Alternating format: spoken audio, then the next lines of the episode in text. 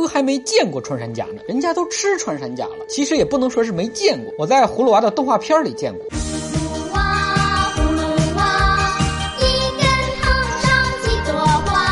小时候看动画片，天真的以为穿山甲是为了救爷爷，被蛇精、蝎子精这些妖怪害死的。长大后才知道，穿山甲是被人类害死的，连穿山甲都敢吃。你有问过葫芦娃的意见吗？想当年，穿山甲可是对葫芦娃七兄弟的爷爷有过救命之恩。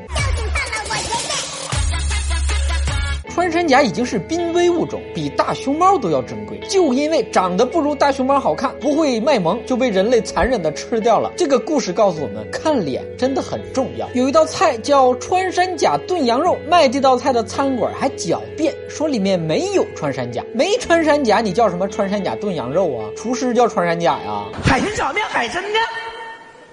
我叫海参，面是我炒的。房间有穿山甲壮阳的说法，因为穿山甲钻洞比较厉害，能钻洞就认为能壮阳，这联想也是服了。老鼠钻洞还厉害呢，你们这帮阳痿男怎么不去吃老鼠呢？嫌老鼠不够硬，没有穿山甲坚挺吗？那你们去吃冲击钻呢？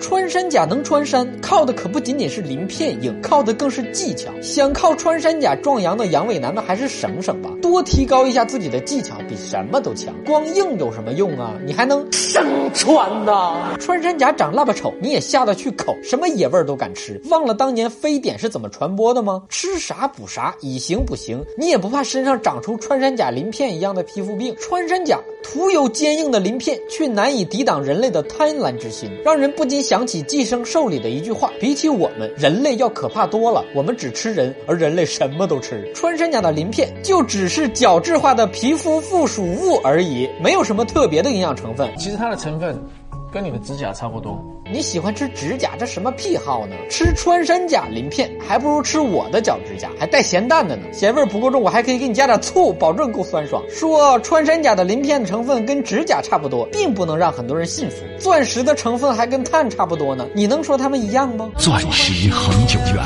一颗永流传。最有效的遏制大家吃穿山甲的方式，就是在朋友圈造点谣言：吃穿山甲易得前列腺睾丸癌，吃穿山甲阳痿早泄不举，吃穿山甲不孕不育。往朋友圈一发，亲戚们看到了一转，看谁还敢吃。其实发朋友圈也没什么用，穿山甲那么贵，能吃得起的非富即贵。朋友圈岂能是跟你我这样的小屌丝一样的人？别说什么没有买卖。就没有杀害。你见过哪个市场论斤卖穿山甲？今天的蛋就先扯到这儿。想夸想骂想打想赏的，可以到我的微信公众号留言。微信号是小东瞎扯蛋的汉语拼音全拼。下期再见。